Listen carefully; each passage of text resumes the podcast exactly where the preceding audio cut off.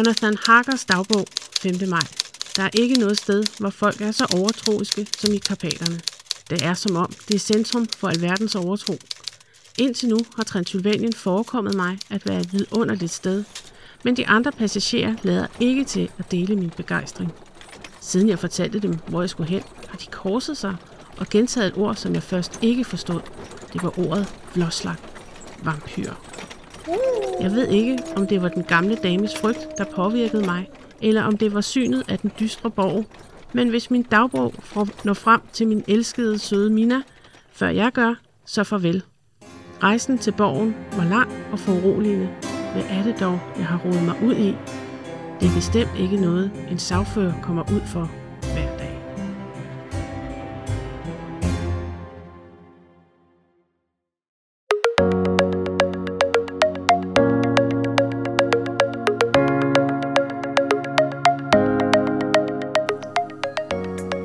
Velkommen til Æseløer, Ringsted Biblioteks podcast om bøger.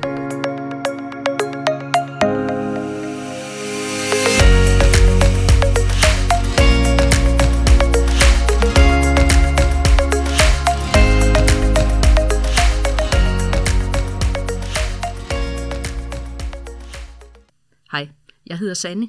I dag har jeg besøg i studiet af mine kolleger Janni og Morten, og vi skal tale om tegneserier eller graphic novels.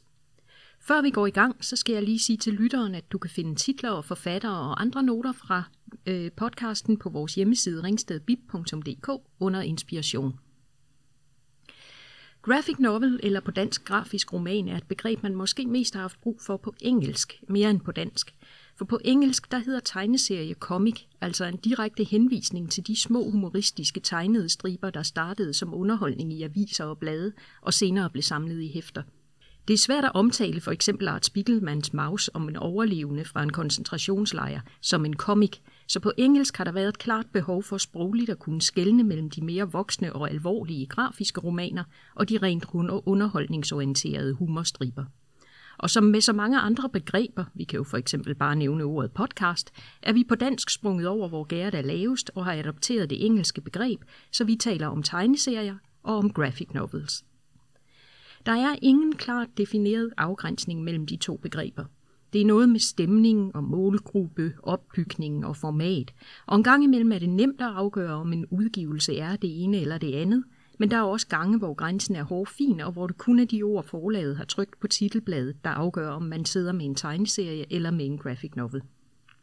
Men det er måske i bund og grund også ligegyldigt. Kombinationen af ord og billeder kan noget helt særligt, og det er det, vi skal tale om i dag under titlen Graphic Novels. Og Janni, du læste op i starten fra øh, den første graphic novel, vi skal have på, øh, på bordet, og det er øh, baseret på en klassiker. Ja, og det er øh, øh, Bram Stokers øh, Dracula, der er kommet i en, øh, i, i en lidt forenklet tegneserie, graphic novel, som jeg simpelthen har valgt at tage med, fordi forsiden var, eller er så fantastisk, og jeg ved godt, man skal ikke dømme en bog på forsiden, men lige præcis den her, den, øh, den, den sugede mig simpelthen ind, da den stod på hylden. Det er jo rigtigt, man skal ikke dømme en bog på forsiden, men Nej. man kan jo godt øh, lade sig tiltrække ja, af en og forside. det øh, gjorde jeg helt bestemt. Øh, hvis jeg skal sådan beskrive forsiden, så er den øh, baggrunden er helt hvid, og så har vi et, øh, et sort-hvid billede af, af Dracula fremstillet meget sådan meget uhyggelig. Og bag ham er der en øh, flok fugle eller flagermus. Det er op til, til hver enkelt at bedømme, hvad det er. Jeg tænker, det nok skal forestille flagermus. Og så står der simpelthen Dracula med blodrøde bogstaver. Og det er det eneste sted, man, man oplever farve i den her, øh, for det er, øh, tegningerne er sort-hvide og meget effektfulde. Og jeg skal lige sige til lytteren, fordi der er kommet mange fortolkninger af Dracula øh, også i, øh, i tegneserieform. Den vi har fat i øh, lige nu og her, den er tegnet af Fabrizio Del Dorides og bearbejdet af Michele Monteleone. Ja. Øh, fordi der er faktisk øh, også inden for det sidste års tid eller to kommet øh, to forskellige fortolkninger af ja. Dracula i, i tegneserieform. Ja. Men det er altså øh, Dorides og, øh, og Monteleones ja du er, øh, du er faldet for på grund det, af ja. den meget enkle og, øh, og effektfulde forside. Ja. Hvordan er, øh, er, er, den, er den sådan, tager den meget af, af, af teksten fra, fra romanen med, eller er det sådan mere billederne, den, den arbejder med? Jamen, det er lidt forskelligt, fordi på nogle af siderne er der forholdsvis meget tekst, som, som jo er... Øh, Øh, altså, den er jo lidt omskrevet i og med, at taleboblerne jo er direkte tale. Det er jo ikke, og så sagde Dracula, det er jeg siger, eller, eller Dracula siger. Men nogle af, af, af, af siderne er også utrolig effektfulde, fordi det, der er ikke ret meget tekst. Øh, det er tegningerne, der gør det. Og i og med, at de er, altså det er en dyster comic book, det her, fordi den er, altså der er ikke farvet, øh, hvad hedder det, sparet på den sorte farve. Mm. Så det er, det er lidt forskelligt fra side til side, fordi nogle af siderne er, er historien fortalt af billederne, og nogle af siderne er det fortalt med tekst. Og nogle af, af, af siderne er også øh, måden side, øh, siden er sat sammen på, billederne er sat sammen på, er meget sådan øh, grafisk sat op, så selve afs, afskæring, eller hvad man skal sige, beskæring af billederne også fortæller noget historie. Så det er ikke sådan den klassiske stribe, øh, tegneserie stribe, det er Nej, den, altså, gør virkelig brug af, ja. af, af mulighederne i mediet. Ja, og jeg tror faktisk ikke, der er to ens sider i den. Mm. Altså alle siderne er beskåret øh, forskelligt. Mm. Det er jo en dyster historie. Jeg, jeg tror, de fleste sådan har en fornemmelse af, selvom de måske ikke har læst den, øh, den, den klassiske Bram Stokers øh, Dracula, så har de en fornemmelse af, hvad figuren er og hvad historien er. Ja. Øh, så det er jo ikke underligt, at det også bliver en, en, en dyster tegneserie. Nej, men alligevel, altså, den, den er ikke for dyster. Mm. Og, og det her, der er jo sådan nogle klip i, altså øh, noget af historien bliver tekstmæssigt fortalt med talebobler, og noget af det bliver fortalt med de forskellige personers dagbøger. Mm. Og det er et rigtig godt mix, fordi man både får den direkte, altså hvad de siger, men man får også ligesom deres, deres tanker og deres øh, øh, bekymringer og deres øh, idéer om, hvad er det egentlig, der foregår her. Og det, det, er, altså det fortæller historien rigtig godt, og den gør det, den gør den sådan let og en lille smule sådan, øh, jeg, vil lige, jeg lige vil sige forenklet, men du får stadigvæk dybden med, fordi du har de her dagbogsnotater indimellem. Det er jo også sådan, den, den øh, Bram Stokers Dracula er fortalt. Den er fortalt netop som øh, et mix af dagbøger og breve, og, ja. og, øh, og, det, og det gør også, at den får en helt speciel tone, ja, fordi man præcis. hele tiden er inde i personen. Ja, helt præcis. Og så giver det bare en ekstra dimension, at du har billederne med. Mm. Og der er meget, altså der er meget bevægelse i billederne også. Øh, når de, øh, altså der er meget sådan, der er jo kamp, og der er øh, ulve, og der er, øh, ja, vampyrer. måske men, en enkelt. måske en enkelt eller to, men, men den er, øh, altså der, der, der er ligesom meget bevægelse i billederne. Det er ikke sådan, så det står stille på noget tidspunkt. Og enormt smukt. Altså, der er jo selvfølgelig de her øh, kvinder med i, som er enormt smukke, og mændene, som er enormt meget mænd. Altså, mm. Så den er, øh, den er fantastisk. En ægte klassiker. Det er en rigtig klassiker på en, på en for mig ny måde mm. Øh, at fortælle historien på. Øh, og jeg vil så også sige, at øh, det er øh, Shadow Zone Media i Brabrand, der har udgivet den i Danmark, og de har simpelthen taget flere øh, af de her gyserhistorier og, og, og, hvad hedder det, og udgivet dem. De har også lavet en øh, om, øh, hvad hedder det, Dr. Jekyll og Mr. Hyde, som jeg nok også lige skal have kigget på, mm. tænker jeg. Ja. Det er bare en fed måde. Og det er, jeg synes ikke, der findes ret meget sådan rigtig gys for voksne. Hvis man sådan skal have øh, øh gys, altså hvis man prøver at finde gys, så er det meget børnebøger og, ja. og sådan noget, ikke? Hvor den her jo virkelig er uhyggelig. Mm og for voksne. Og, og meget af det der, der, det, der er uhyggeligt ved den, er jo det, der foregår inde i ens eget hoved. Ens egne tanker om vampyrer, og hvordan vil man måske selv reagere, og, og, og, og samtidig er det jo også en kærlighedshistorie mellem øh, Jonathan og, og Mina her. Mm. Det er en fantastisk oplevelse. Det er en meget varm anbefaling. Ja, helt ja. bestemt. Ja, men med en, øh, en varm anbefaling, Morten, så, øh, så går vi videre til en øh, graphic novel, som faktisk også er bearbejdet på, øh, på et, et litterært forlæg, men måske et litterært forlæg, der ikke er helt så kendt i Danmark, som det er i, i USA. Ja, den, den jeg har med, det er Shirley Jacksons Lotteriet med undertitlen Den autoriserede grafiske fortolkning. af en, der hedder Miles Hyman. Og øhm, Shirley Jackson var, øh, var stor dengang. Den her kom frem, den er fra 1948. Øh, altså den oprindelige historie. Den oprindelige ja. historie, ja. en, en uh, novelle, mm. som, er, uh, som, som er skrevet der i 1948. Den, den blev trygt i det tidsskrift, en meget prestige, også stadigvæk prestige tidsskrift, uh, The New Yorker. Og øh, dengang fik den rigtig mange reaktioner fra læserne. Der var mange, der opsagde deres abonnement, og hende her Shirley Jackson modtog også hate mails og så videre. Og øh, det er jo altid med den slags litteratur, der sådan bliver mødt meget hårdt. Ofte går den jo over i historien som, som legendarisk. Og det er den her novelle altså også gjort. Den er, øh, den er sådan en af de kendte i amerikansk litteratur.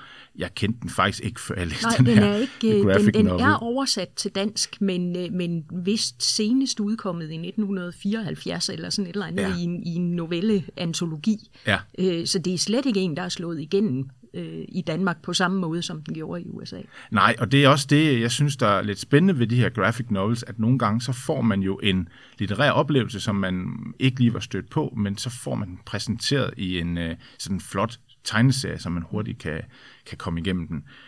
Nu har jeg ikke udgaven med, fordi den er simpelthen lånt ud på det her tidspunkt, hvor vi skal optage. Så, øh, men ellers, det er jo, øh, det er jo Shirley Jacksons barnebarn, som har tegnet den, Miles okay. Hyman, og det er vel også derfor, han kan skrive den autoriserede grafiske tolkning på. Det er lidt sjovt at, at sætte det på, men yeah. jeg tror ikke, der er andre, men det er så også, det er så også lige meget. Det kan være, der kommer flere. Det, der er lidt af problemet med den her historie, det er, at jeg kan ikke fortælle så meget af, hvad den handler om, fordi at så afslører jeg så meget, at at jeg vil blive smidt ud af æselør, fordi vi er jo en spoilerfri podcast. Ja. Så, så det vil jeg helst undgå. Det kan jeg huske, vi har haft bøvl med før, når det netop er meget korte historier, ja, vi, øh, det... vi opererer med, at, øh, at man kan nærmest bare sige titlen og forfatteren og, og så genren, og så har man i virkeligheden afsløret uh, riget. Ja, det, det bliver sådan en vandring rundt om den varme grød, kan jeg ja. godt afsløre. Men, men jeg kan jo så sige lidt om hende her, uh, Shirley Jackson, som er øh, kendt for at bevæge sig ind i det, som vi vil kalde gotiske litteratur. Også lidt ligesom Dracula, øh, som jo også er gys og horror, og, øh, og også nært beslægtet med en, en anden genre, som vi også har talt om i en tidligere podcast, nemlig de fantastiske fortællinger. Og det er den her altså også i tråd med. Så, så det er jo, det er jo en, godt efter, en god efterfølger til, til den her Dracula, som du havde med, Janne. Ja. Øhm, vi, er, vi er dog ikke, vi er lidt længere øh, op i tiden, øhm, vi, men alligevel tidsløs. Altså, det kunne være 1930'erne, det kunne være 1950'erne, et eller andet sted ude i Midtvesten, hvor en lille landsby øh, har stået stille, kunne man forestille sig. Et lille øh, samfund derude, hvor de øh, jo altså hvert år afholder det her lotteri, der også har givet titlen. Øhm, og hvad det går ud på, det, øh, ja, det kan jeg så ikke rigtig komme ind på, men det er en gammel tradition, der går helt tilbage til landsbyens grundlæggelse.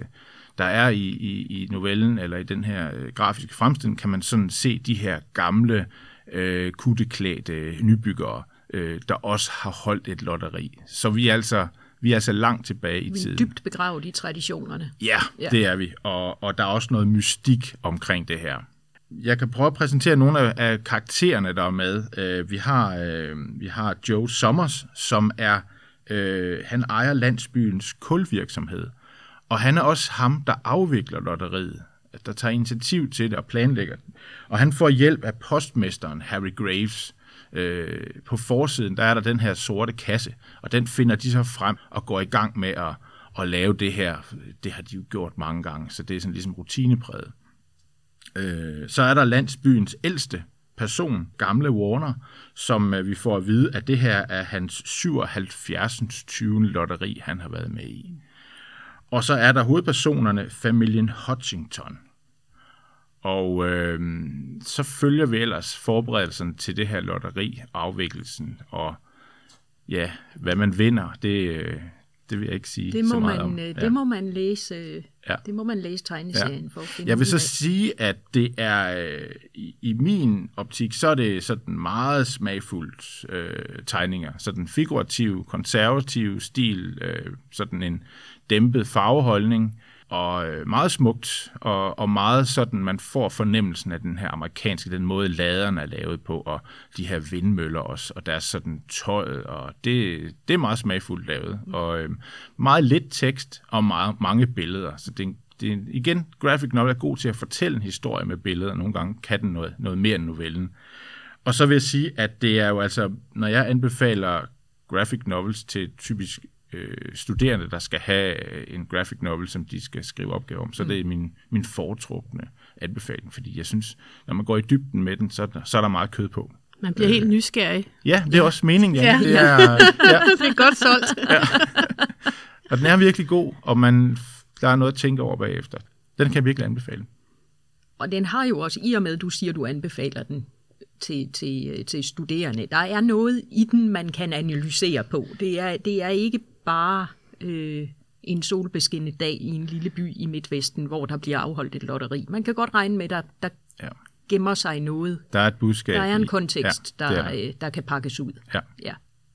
Den øh, næste graphic novel, vi skal have fat i, Janni, den er øh, faktisk ikke baseret på øh, en, et, et foreliggende litterært værk, men den er baseret, så vidt jeg har forstået, på en virkelig begivenhed. Det er rigtigt.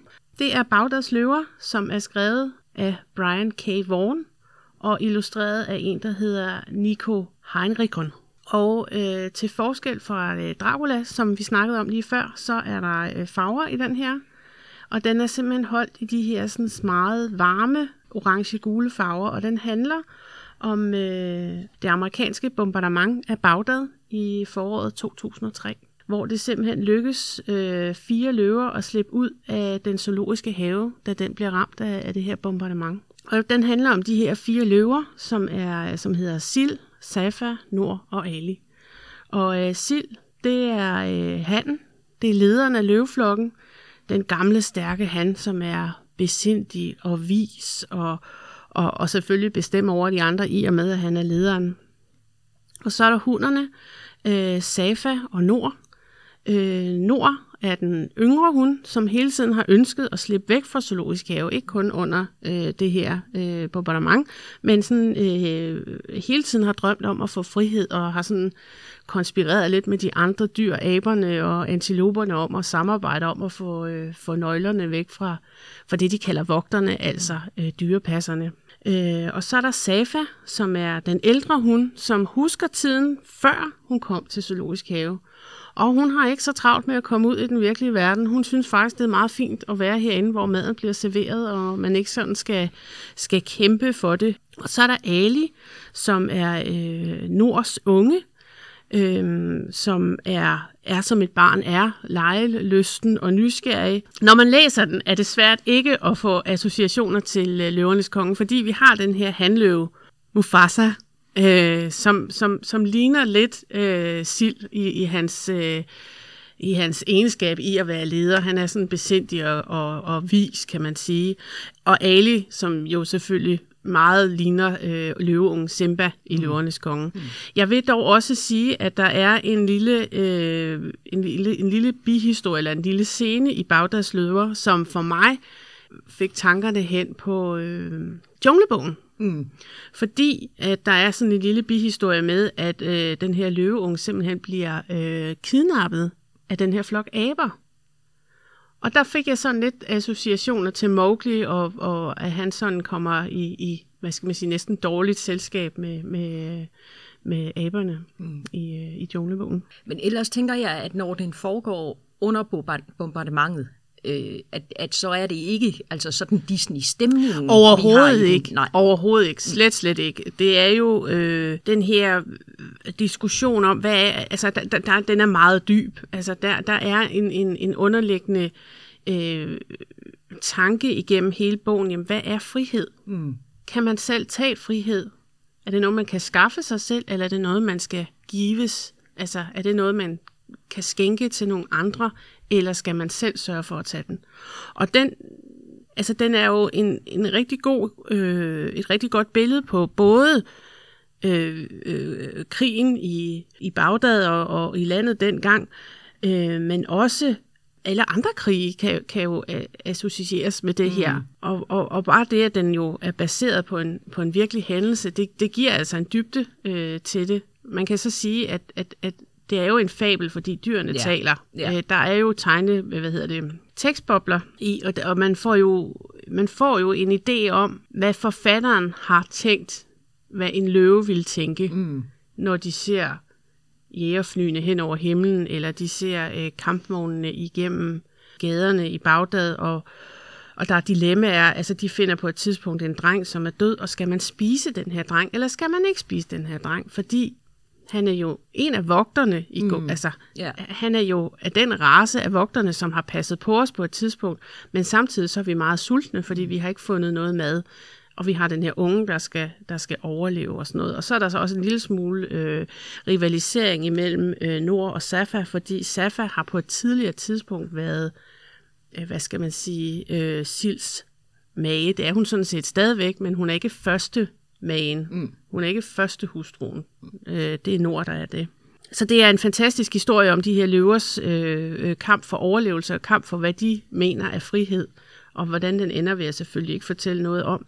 Mm. Øh, men den er, øh, den har sådan en varm tone over sig i billederne, fordi det er, det er støvet øh, efter bomberne, og, det, og, der, og der, der er varmt, og, og Det er sådan meget ørkenfarver. det er meget tænker jeg. ørkenfarver. Altså, ja, det, det, ja. er, det er øh, gyldent og, Ja. og sandfarvet Meget. og brunt og orange. Ja. Og, den er Og- meget smuk. Ja, den er virkelig fantastisk. Altså, og, og man får et indblik i, i en krig, som jeg ikke havde i forvejen. Mm. Altså, øh, man vidste jo godt, der var noget, der hed krig øh, dernede dengang. Men, men, men det her giver et helt andet billede på, hvordan, hvordan har der set ud. Øh, og, og, og at der også er andre ofre end, end mennesker. Altså, der er jo også, lige meget hvilken krig vi er ude i, mm. jamen, der er jo også dyr, der lider under bombardementer og, og invasioner og, og, og hvad det nu måtte være. Så den er, den er, den er rigtig fantastisk og overhovedet ikke Disney-agtig mm. øh, i, sin, øh, i sin måde at illustrere de her løver på. Og alle de andre dyr, der også er. Vi møder jo også andre dyr. Der er jo elefanter og giraffer og skildpadder og alt muligt andet mm. i os. Ja. Men, men det med, at det er løver, og det med, at det er baseret på, på, på fire løver, som, øh, som slap fri af Bagdads, Bagdads zoologiske have, altså det, det, giver bare, det giver bare noget. Mm. En rigtig, rigtig fin oplevelse. Og, og, og når jeg... Først, jeg har nu læst den et par gange, men første gang jeg læste den, altså den blev hos mig længe, ja. Fordi man virkelig kan sætte sig ind i de her løvers kamp for, øh, for overlevelse mm. og for frihed. Ja. Og hvad er frihed?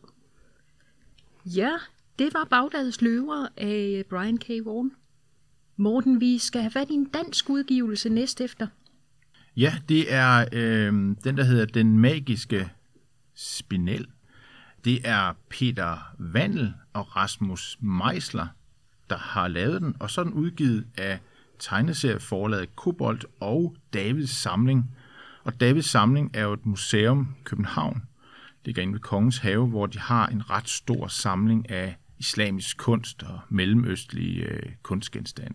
Det der med, at et museum, et museum er med til at udgive en, øh, en tegneserie, det har jeg stødt på flere gange før, men, men jeg har, øh, jeg må indrømme, jeg har altid været sådan lidt skeptisk over for de udgivelser, fordi det, i, i, sådan som jeg opfatter det, bliver det tit noget med, at at museet vil gerne have det til at være sådan meget historisk, og der er sådan nogle fagfolk indover, og det, øh, det giver sådan efterhånden meget lidt frihed til kunstneren til at udfolde sig, fordi at når ja, så skulle langbåden jo, den må ikke være så lang, og der er kun plads til syv mand, og bla bla bla. Og sådan, det er sådan, jeg synes, det er nogle gange bliver lidt kedeligt faktisk. Men den her er et modsætning til det, for den er virkelig fantastisk, og der blev en god frihed til kunstnerne at folde sig ud, og Davids samlingsgenstande kommer på en meget flot formidlingsmæssig frem i den her historie. Mm. Der er også bagerst i, i uh, tegneserien, der kan man se sådan en, en, en gennemgang af nogle af de genstande, som vi møder i fortællingen. Så det synes jeg faktisk er rigtig godt lavet.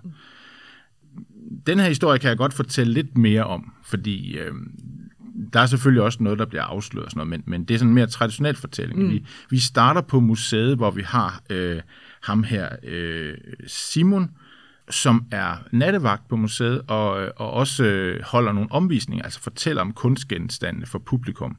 Og om natten, der bliver han så, øh, han sidder der i vagtstuen, og så er der en alarm, der går op på, øh, jeg tror det er op i, i, i øh, den islamiske samling, så han, der er et vindue, der er gået op. Så går han så op og undersøger det her vindue og lukker det, og der er ikke til synlanden noget. Men så på vej tilbage, der falder han ned af vindeltrappen og slår hovedet, og pludselig bliver han sendt tilbage i tiden. Og sådan nogle begivenheder i bogen er der mange af. Det mm. veksler sådan mellem nu, nutid og fortid. Og han kommer så tilbage til uh, Teheran 1812, hvor han kommer ind til, til fyrst Fat Ali Shan Qajars palads og møder ja. den her fyrste, der byder ham på te og fortæller, at han er, øh, han er meget involveret i, at øh, der er sådan en krig mod øh, Persien og Rusland på det tidspunkt. Og Persien er ved at miste Georgien, som er sådan ligesom en meget vigtig del af Persien. Og det mm. gør ham her fyrsten meget på. Og jeg tænkte, 1812, jamen er det ikke Napoleon, der er i gang med at invadere øh, Rusland. Det går så rigtig dårligt for Napoleon. Men der, der, de har åbenbart krig på mange fronter. Det viser sig, at der sker ting andre steder i verden end i Europa. Ja, ja. Det, øh, og det er jo dejligt. Øh, men, men så øh, siger ham her, fyrsten så, men heldigvis har jeg den her spinel, som er sådan en, en, en lille, jeg, ved, jeg tror ikke, det er en ædelsten, mere et mineral, som, øh, som er gået i arv hvor man så indgraverer navne på, og den bringer held, siger han. Så, og som han siger, indtil nu har den ikke bragt meget held, men altså, det, den har han jo så tilbage. Og så pludselig bliver øh, vores held øh, Simon der sendt tilbage til Davids samling, og, øh, vågner op neden for trappen, og da han så skal hjem, så udenfor på vej øh, op på sin cykel, så finder han ud af, at han har den her spinel i sin lomme. Og så er der jo ellers lagt i kakkeloven, fordi den skal, hvad skal han så gøre med den? Mm. Jeg ved ikke, om jeg skal sige så meget mere om den historie. Den, øh, der, er, øh, der er noget øh, kollega-intriger med dem, der arbejder på museet. Der er en kærlighedshistorie i os. Der er også en kriminal gåde, fordi hvad med det der vindue? Hvem har mm. åbnet det? Og så er der ellers, man kommer tilbage, vi møder øh, øh, Genghis, øh, ikke Genghis Khan, Timur Link, øh, sågar, og vi møder ham her, øh, Sufi-digteren Rumi også, mm. i, og mange andre, hvor han rejser tilbage i tiden.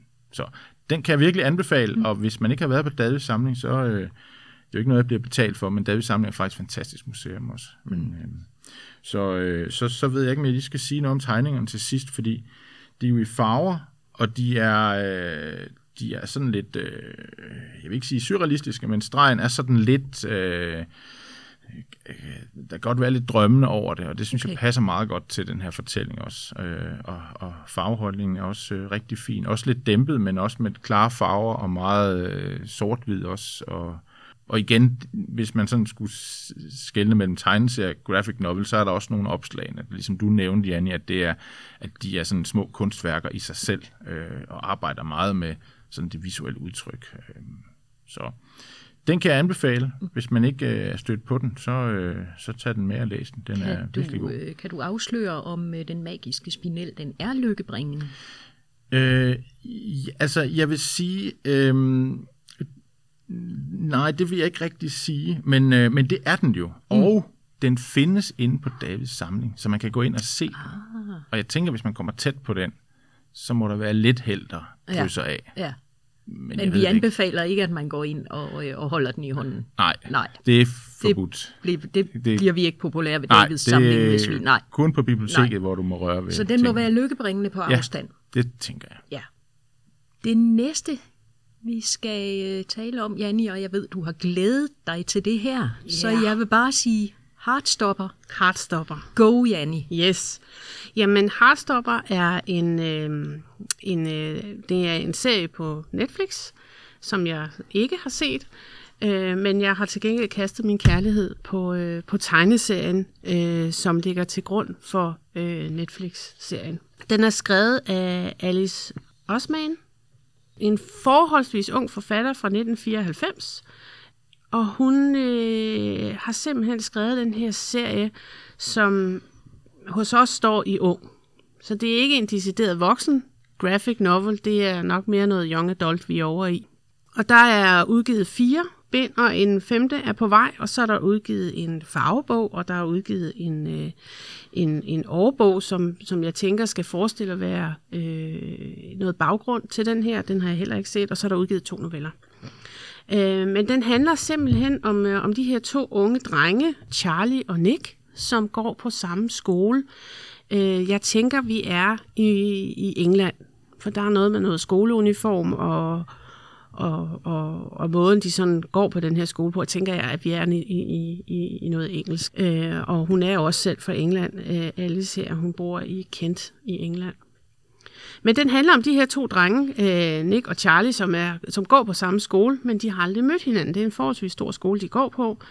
Og vi har øh, Charlie, som er sådan en, øh, en øh, meget, meget tynd øh, øh, ung fyr, som, som, som jeg læser det i begyndelsen af historien, sådan øh, prøver at blende det lidt ind med de andre. Han går ikke rigtig noget væsen af sig. Han er øh, sprunget ud som homoseksuel, og er blevet øh, grofuldt mobbet for det her i, øh, fra, fra nogle år tilbage, altså før den her første bog starter. Og så en dag, så bliver ham og Nick øh, simpelthen placeret ved siden af hinanden i klassen, og Nick, han er øh, pigernes fyr, han er stor, han er bred, og han er på skolens øh, rugbyhold, tror jeg det er, og er simpelthen sådan en, en rigtig high school stud, hvis man kan sige mm. det. Sådan rigtig, øh, det er ham, der er den populære imellem. Øh, både, både i, i blandt drengene, for de ser jo op til ham, men også i blandt pigerne, som jo gerne vil være kæreste med ham. Mm. Øh, og de bliver så placeret ved siden af hinanden øh, og lærer hinanden at kende, og de bliver drønhurtigt rigtig gode venner. Altså, så tætte venner, som jeg tænker to drenge kan blive, uden at man er mere end venner. Og så går det jo hverken værre eller bedre, end at uh, Charlie forelsker sig i Nick, og, og tænker, at han ikke har en chance, og så har han det nok lidt alligevel, mm. og uden at jeg skal afsløre for meget, så, så handler historien simpelthen også om, hvad... Altså, den første bog handler primært øh, om, hvad, hvad er det her for noget? Hvad, især for Nick, fordi han er, han er heteroseksuel. Men alligevel begynder han at få sig nogle tanker om, er det nu det, han er? Fordi der er noget ved Charlie. Mm. Altså, den er simpelthen så godt fortalt. Den er så enkelt tegnet og, og så enkelt tekstet. Men den er simpelthen så godt fortalt, og jeg kan, ikke, jeg kan simpelthen ikke anbefale den varmt nok. Mm. Den er øh, sort-hvid med nogle, med nogle bløde gråtoner, vil jeg kalde den. Den er ikke hård i tegningen, ligesom øh, Dracula er. Den er mere blød og mere sådan øh, indbydende. Jamen, den er bare fantastisk, og den er bare, man får bare sådan et indblik i de her drenges liv. Selvom der ikke er noget tekst på billederne, så får man alligevel en stemning, og man får simpelthen en, en, en historie om deres, deres indre, selvom de ikke siger noget, selvom det bare er en tegning af, at, at, at Charlie han sidder alene ved et bord i kantinen. Hans ansigtsudtryk siger bare en hel masse, mm. selvom det er så enkelt tegnet. Og den er nem at læse, er hurtigt læst, vil jeg sige. Men det er bare sådan en fantastisk historie, og det er bare sådan en fantastisk medie at fortælle en historie om, om det her med at være anderledes, når man er ung og når man er teenager, og få de her tvivl om, man troede måske, man var en ting, men er man måske i virkeligheden noget andet. Og hvad siger rugbyvennerne til, at man lige pludselig har en drengekæreste, og hvad siger familien til det? Og jeg kan, jeg kan simpelthen ikke anbefale den varmt nok, og jeg glæder mig som et lille barn til det næste øh, bind udkommer, fordi det er så fed en historie. Mm. Og hun er jo rigtig god øh, til at, og, og man kan sige, kan man lave fem tegneserier om, om en ung dreng, som er i nærmest identitetskrise over sin seksualitet, men det kan man simpelthen godt, fordi at hun tager nogle andre ting med i. Altså det handler ikke kun om de her to drenge og deres indbyrdes forhold. Det handler også om, Nick, han er, øh, jeg mener, hans far er fransk, og på et, øh, i en af de andre bøger tager de på studietur til Frankrig, hvor, han, hvor vi ligesom får et indblik i hans forhold til sin far, som ikke er ukompliceret, og man får et, øh, et indblik i Charlies forhold til øh, sådan noget som spiseforstyrrelse. Som, så, så selvom at grundhistorien handler om, om det her med at være ung og være anderledes, og om seksualiteten, så handler det også om de her problemer, som man godt kan ikke genkende til, selvom man ikke er, er, har de her identitetsproblemer med sin seksualitet, så er der nogen, der har, jamen så næsten alle har oplevet at have problemer med deres forældre, eller have spiseforstyrrelse, eller kende nogen med spiseforstyrrelser, og den bygger simpelthen videre på det her med, hvordan er det at være ung i dag. Jeg kan slet ikke, jeg kan ikke, jeg kan ikke anbefale den varm nok. Selvom man ikke er en ung teenager med, med forældreproblemer, så kan man sagtens sidde og læse den. Og den er ikke pladerromantisk mm. på nogen måde. Den er konkret. Det er jo sådan en, der lidt er, er øh, kommet snigende, øh, vil, vil jeg kalde det. Fordi den er startet som, øh, som, så vidt jeg har forstået på det, den er simpelthen ja. startet på internettet. Den ja. er ikke startet som en, Nej. en tegneserie, Nej. der skulle udgives på papir og, og blive. Den er startet med daglige øh, tegninger eller ugenlige tegninger på internettet, ja. øh, og blev på et tidspunkt så populær, at øh, forfatteren så øh, valgte at starte en indsamling ja. til at få den trygt og udgivet i en, i en samlet trygt udgave. Ja, ja. Og derfra har det så taget fart. Ja. Øh, og den er blevet, øh, altså, ja, Den er voldsomt også populær. oversat Ja, til dansk, populær, og ja. meget Ja. efterspurgt. Ja. Og, altså, så, så den, er, den er virkelig startet i det små, Ja. Og, har bare vokset og har sig. så fænget Ja. så mange mennesker, at Ja. ja. den her har, har vokset sig stor. Ja, og jeg tror simpelthen, det er fordi, hun formår at fortælle en historie med meget, meget få midler. Og selvom at det er op til fortolkning, så tror jeg, at mange vil fortolke det meget ens. Altså mm. det, det er så tydeligt, hvad der tænkes og hvad der menes med, med de forskellige billeder, selvom der ikke er tekst på. Så helt klart min, min aller, aller varmeste anbefaling. Så kan det næsten kun øh, gå ned ad bakke derfra, Morten, eller hvad? Har vi, har vi en varm anbefaling mere? Ja, ja, altså der er en her, øh, og jeg må sige, at øh, nu, jeg kan godt, rigtig godt lide tegneserier og graphic novels, så jeg er faktisk ret svært ved at vælge, hvad jeg skulle tage med. Mm. Jeg må indrømme, at jeg var lige ved at tage Hugo Prats Corto Maltese med, men så tænkte jeg, ah, den er næsten for støvet og gennemtravlet, så den har jeg altså ikke taget med. Mm. Men jeg har taget en anden med, som jeg opdagede for ikke så længe siden. Det er Jason Lutz Berlin. Et, et ret stort værk, samlet udgave, tre bind. De to første er kommet øh, for nogle år siden på dansk, og nu er hele værket altså kommet.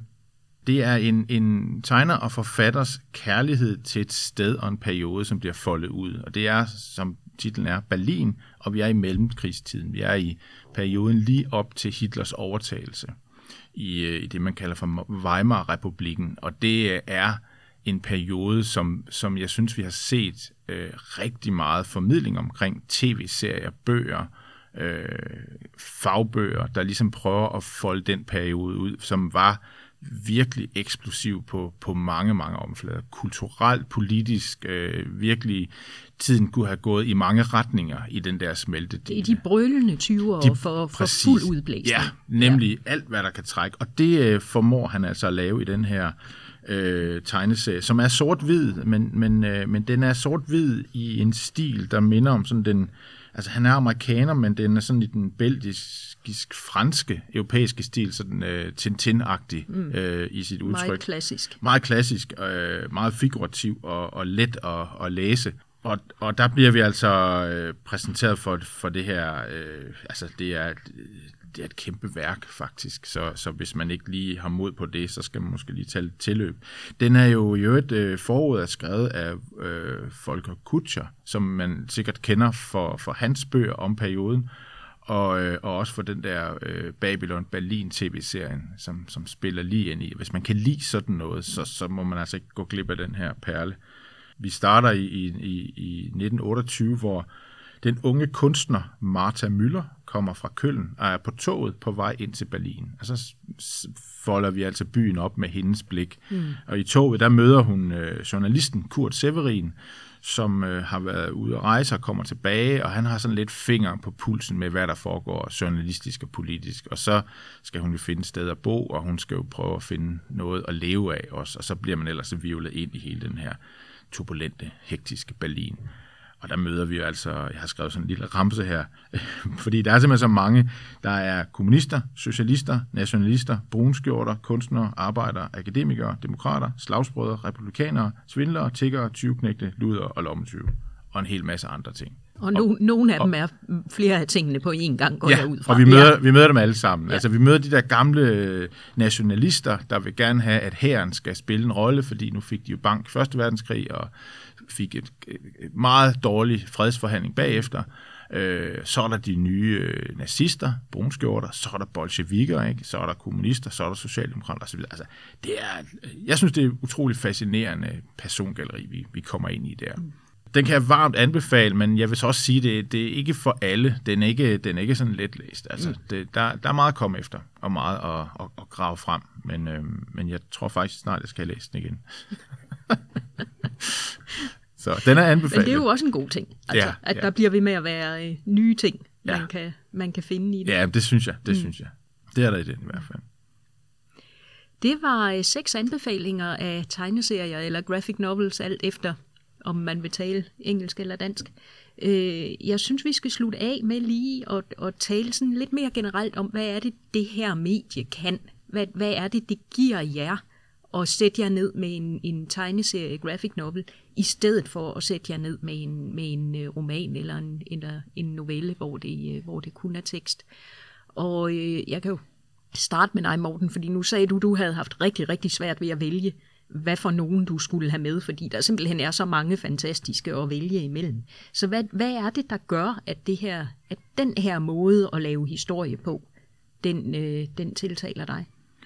Jamen det, jeg rigtig godt kan lide ved det, det er, at du, øh, du har det der visuelle, som der er kredse for at tænke over og formidle. Altså du, jeg tror, vi snakkede lidt om det, at nogle af opslagene i sådan en graphic novel kan være sådan et kunstværk, man kunne have lyst til at hænge op som plakat eller på sin væg. Ikke? Mm.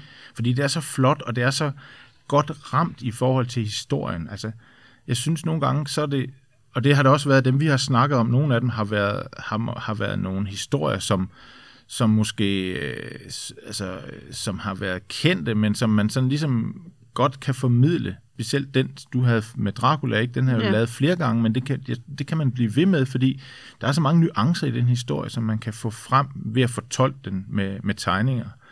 Og så må jeg indrømme, øh, jeg synes også, det er lidt smart at kunne læse en graphic novel. Der kommer rigtig mange graphic novels, for eksempel om kendte personer, eller et eller andet sådan fagligt.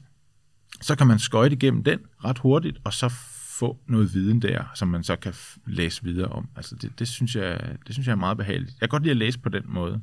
Janne? Jamen, øh, tydeligvis, og, og det samme som, som hvad Morten han siger.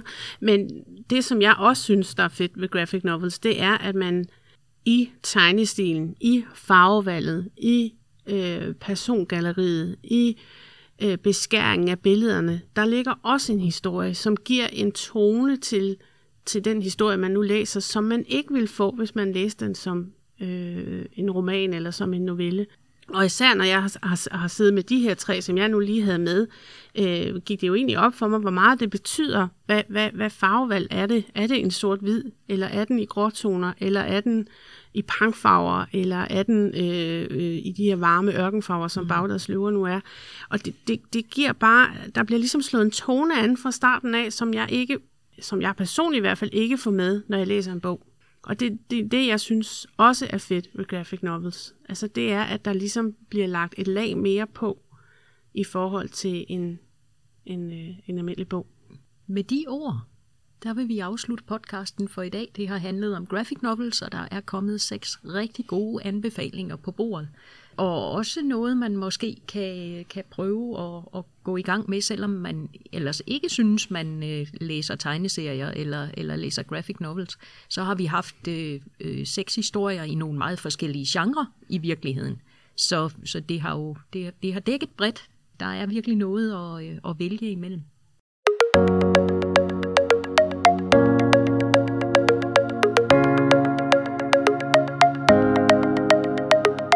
Hvis du har brug for at blive mindet om øh, de titler og forfattere, vi har talt om i dag, så kan du kigge på vores hjemmeside ringstedbib.dk under inspiration, hvor vi har samlet noterne fra øh, dagens podcast. Hvis du har spørgsmål eller forslag til litterære genre eller emner, du synes, vi skal tage op, så skriv til podcast Tak for i dag.